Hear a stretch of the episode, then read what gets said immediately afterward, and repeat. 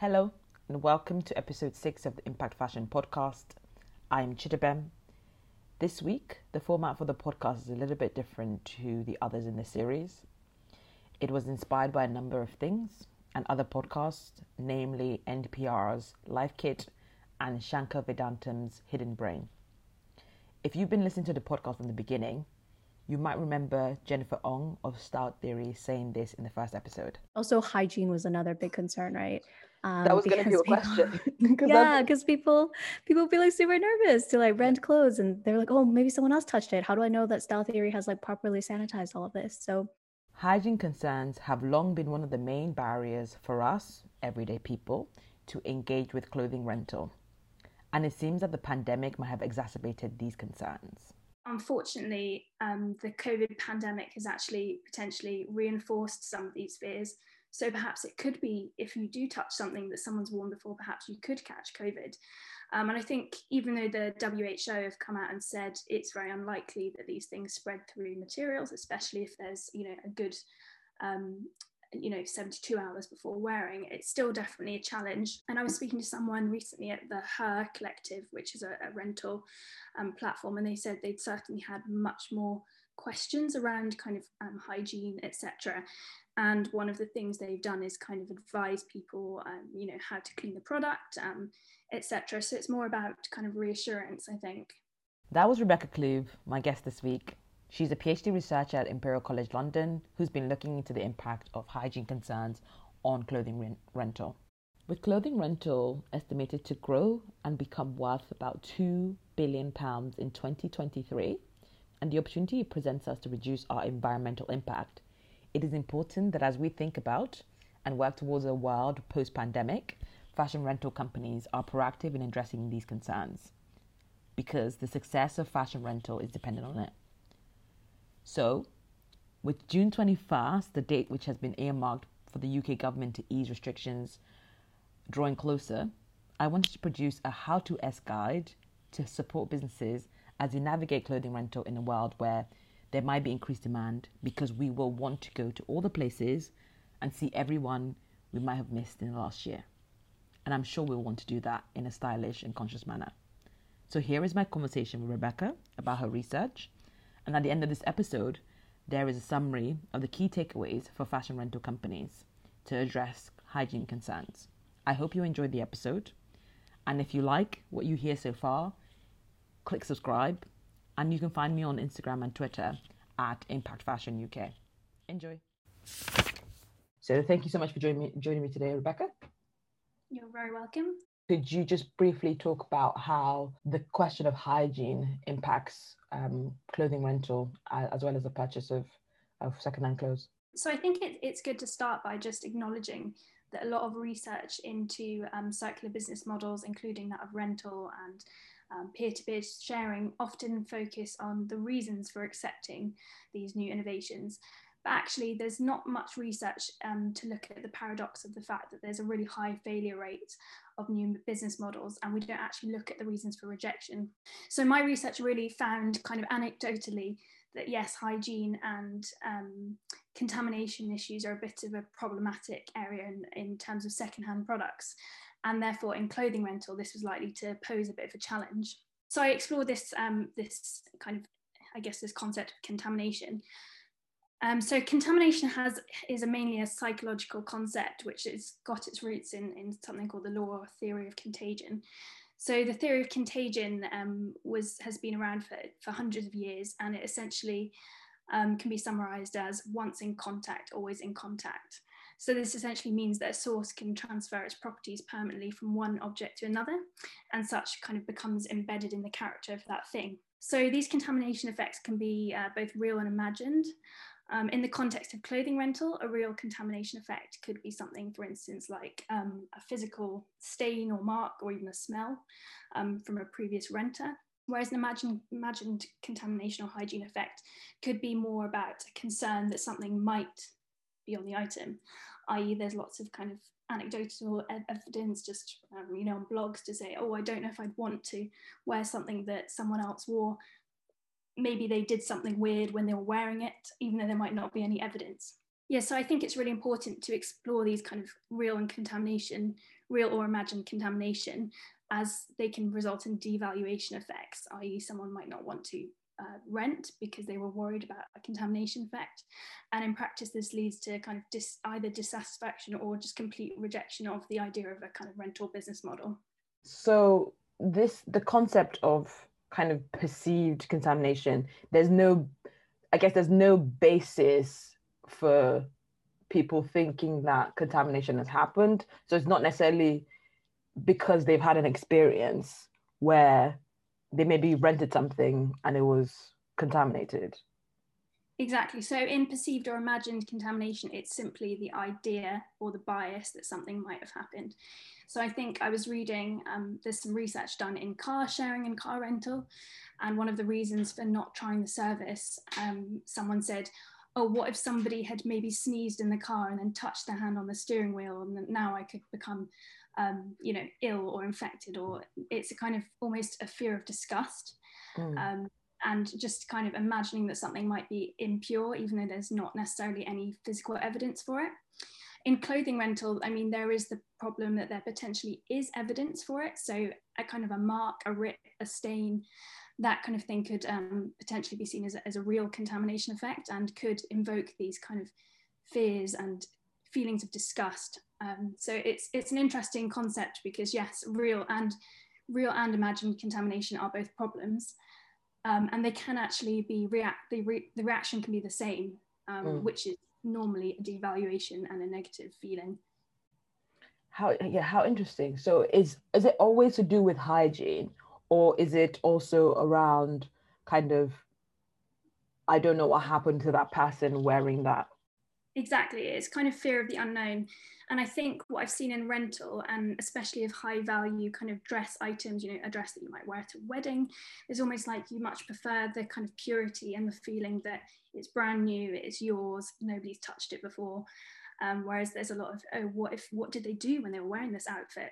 Um, so yeah, there are these kind of questions that you might have in the back of your head, and they kind of in a way um, devalue the feeling of you wearing that item because you don't know who's who's been interacting with it before um, and how is the pandemic or how is the coronavirus affecting this or, or how do you anticipate it might affect it yeah, so this is an interesting question. So I actually did this um, research pre-pandemic, and there was this um, contagion fear and contamination fear, and many of the perceived contamination fears could be seen as very irrational.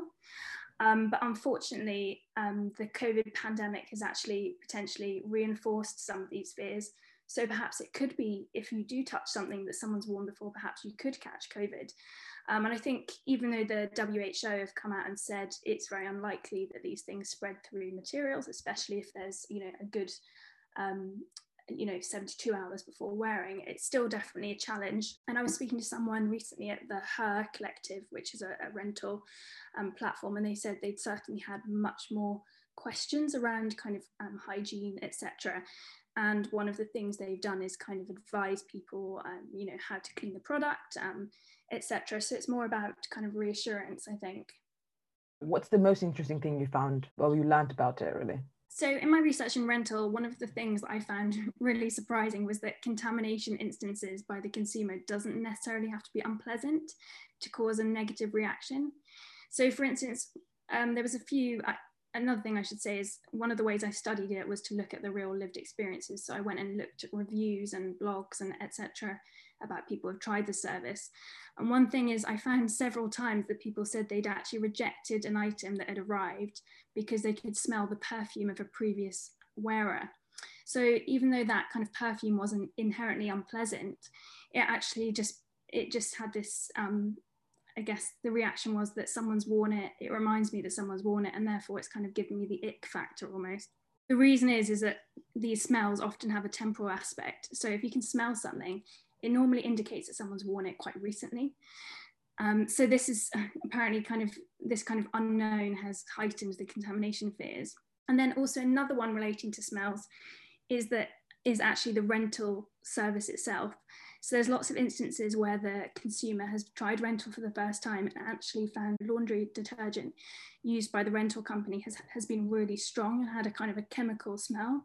So even though ironically that was meant to decontaminate the product, um, or the garment, it's actually caused another kind of contamination incident in itself. So, kind of the unpleasant or overpowering laundry detergent can actually put off consumers as well. So, I think that's another real kind of challenge and something maybe a lot of rental companies haven't actually considered that the detergent they use and the kind of smells they apply can impact the experience of the consumer. If it's a smell unfamiliar to your own detergent mm. or it smells really strong, they think, oh gosh, what was on this clothes that they had to use a bleach like um, detergent to get it off. So again it's just it's it is again probably human irrationality but it's kind of interesting that actually in at this point it's the service which causes the kind of contamination concern rather than the previous renter. So it's, it's really complex um, which i think is part of the challenge. So it's getting that kind of the laundry part and the logistics really correct to in, encourage kind of consumer uptake yeah, the contamination concept, it really highlights the irrationality of human behavior. Um, so on the one hand, we've got concerns of imagined contamination effects. So there's no physical objective evidence, but we still have this kind of concern or this mingling feeling. And I think that really, I mean, it's not new. It's it it relates back to kind of cultural and religious um, and spiritual um, sort of origins um, of kind of purity and wanting to be perfect. We also see this really odd thing that there's actually value sometimes in contamination.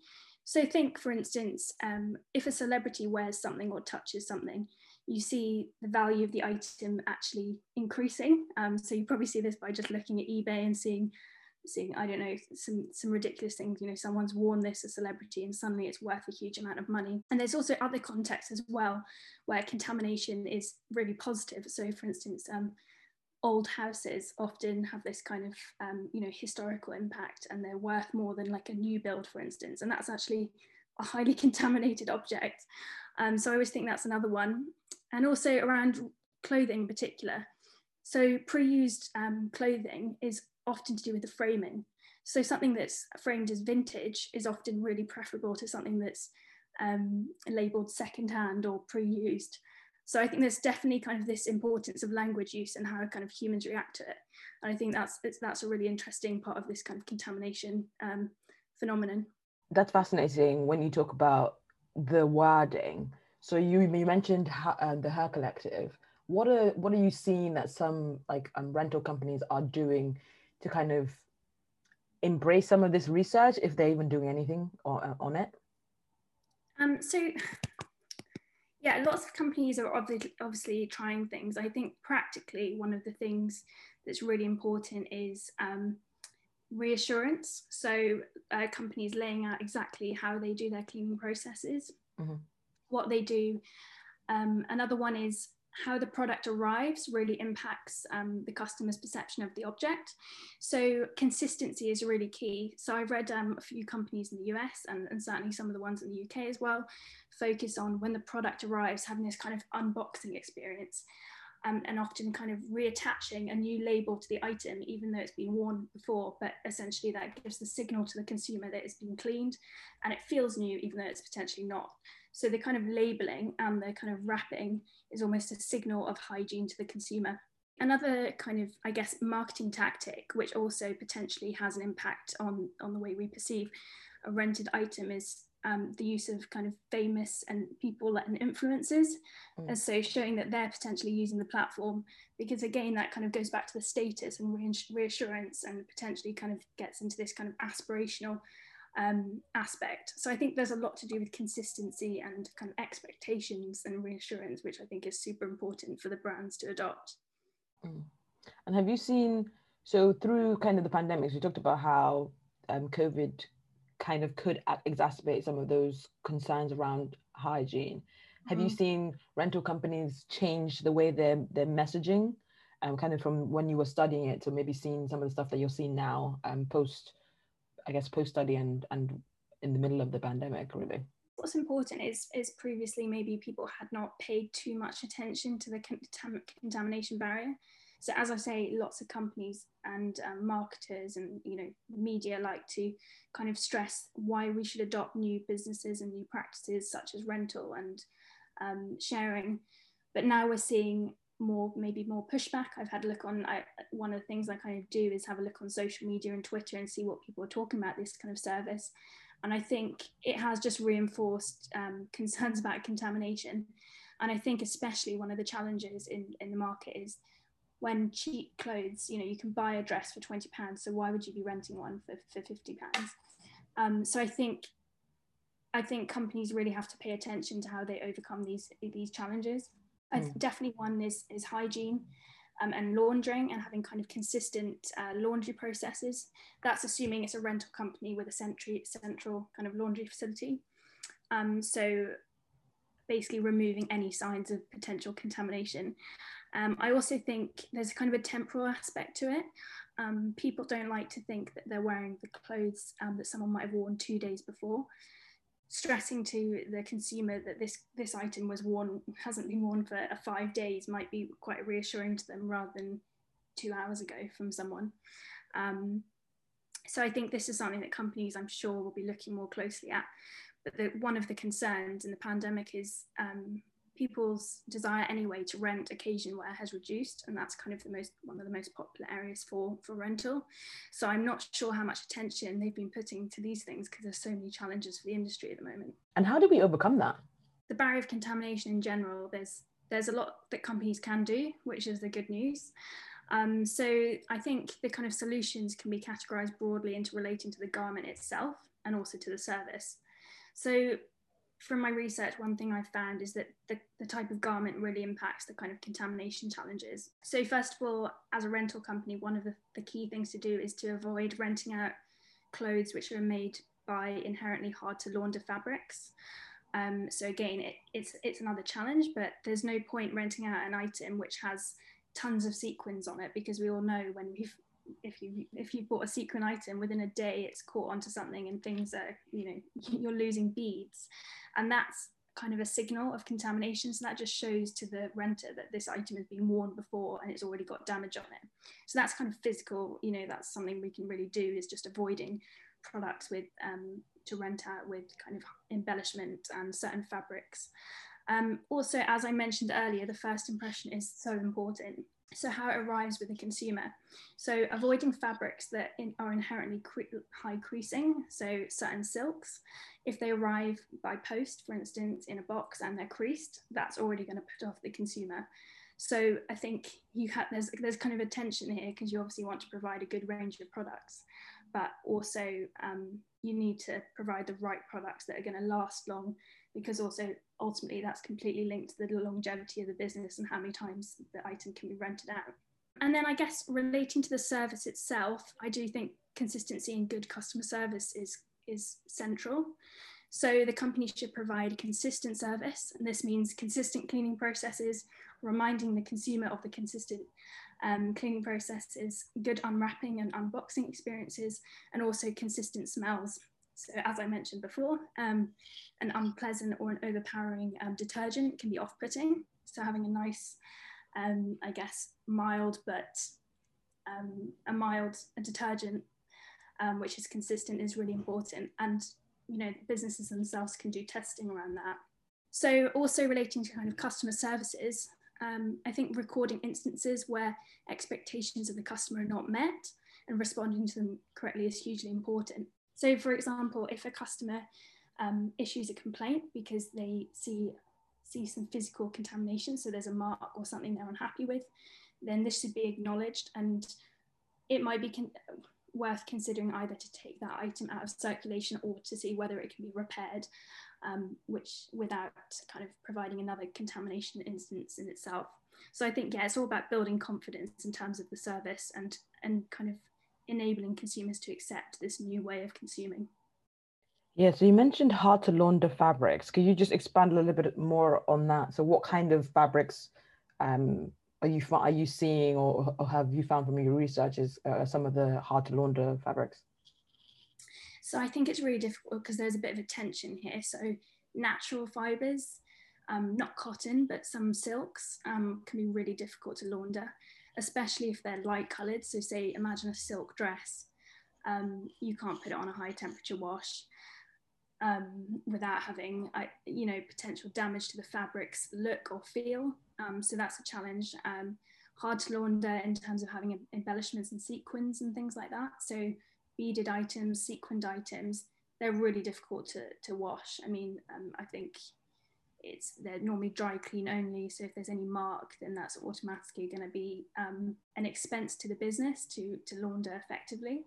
Um, and also, you know, beaded fabrics, as I said, are really difficult to mend, um, and it's really obvious when when they've been worn and stretched and damaged. Um, so that's another thing. Broken zips is one of the biggest problems um, for rental companies because zips break easily and they can be quite difficult to, to fix um, subtly. So that's one that I know Rent the Runway really had a challenge with was was um, with zips. So there's there's a real balance by getting the service correct, but also providing the items that the consumer wants. Yeah, because I'm just thinking about how how much kind of that could potentially limit the options available. Because you talked about like a silk dress.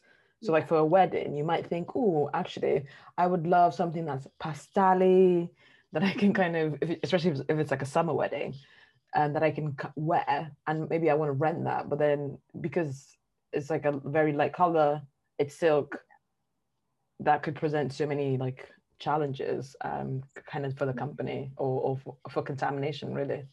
So well, exactly dresses at the moment are designed to be bought, not to be rented. So again, it goes back to how can we include the design phase in these new circular business models. So perhaps there should be um, rental companies looking for exclusive um, items to be designed for rental, mm-hmm.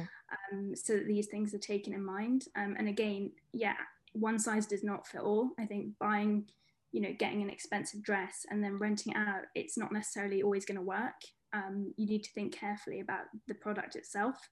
Um, so yeah, I think there's quite an interesting tension there. And again, it goes back to kind of this under researched area of, you know, how do we choose the correct products?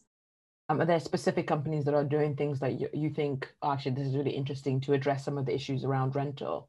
Um, and what about them is kind of that good practice? Yeah, so I think a lot of companies are really in the experimental phase. Um, as you as you know, there's so many small startups apply uh, um, arising which are focusing on kind of rental and sharing.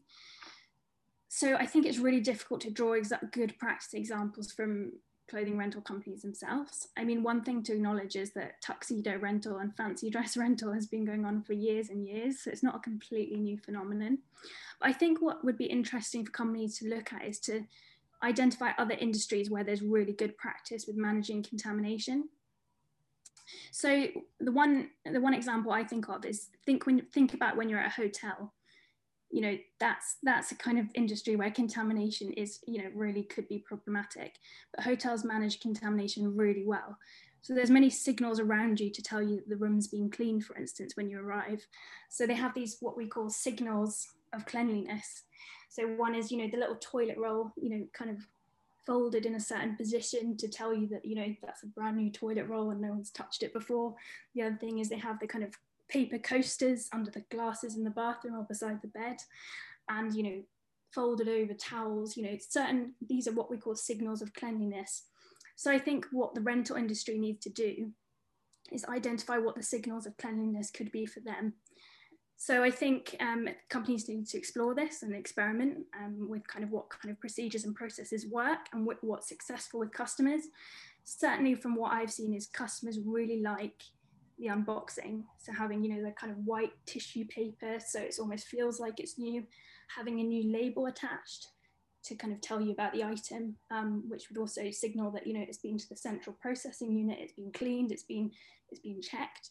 So I think it's, about experimentation at this stage, so finding out what signals of cleanliness could exist for rental. As the Life Kit team usually do at the end of their episodes, here are the key takeaways from this episode. One, provide a consistent service. This means consistent cleaning processes, reminding the consumer of the consistent um, cleaning processes, good unwrapping and unboxing experiences, and also consistent smells. Two, pick your laundry service or approach well. There's lots of instances where the consumer has tried rental for the first time and actually found laundry detergent used by the rental company has, has been really strong and had a kind of a chemical smell. So even though ironically that was meant to decontaminate the garment, it's actually caused another kind of contamination incident in itself. Three, be transparent about your cleaning processes. Share that information widely where present and future customers will see it. Four, make unboxing a lovely experience. Five, avoid hard to launder fabrics like light colored silks if you can. And the bonus tip develop partnership with designers so you have access to collections that are made for rental. Rental companies like On Loan, who just launched a partnership with Mother of Pearl, might be on the way there. A massive thank you to Rebecca for being on the podcast this week and for sharing insight from her research. And thank you for listening. As I said at the top of the episode, subscribe to the Impact Fashion podcast if you're enjoying it, leave a review if you fancy it, and if you have questions or suggestions for future guests, let me know. You can find me on Instagram and Twitter at Impact Fashion UK, all one word. See you Friday.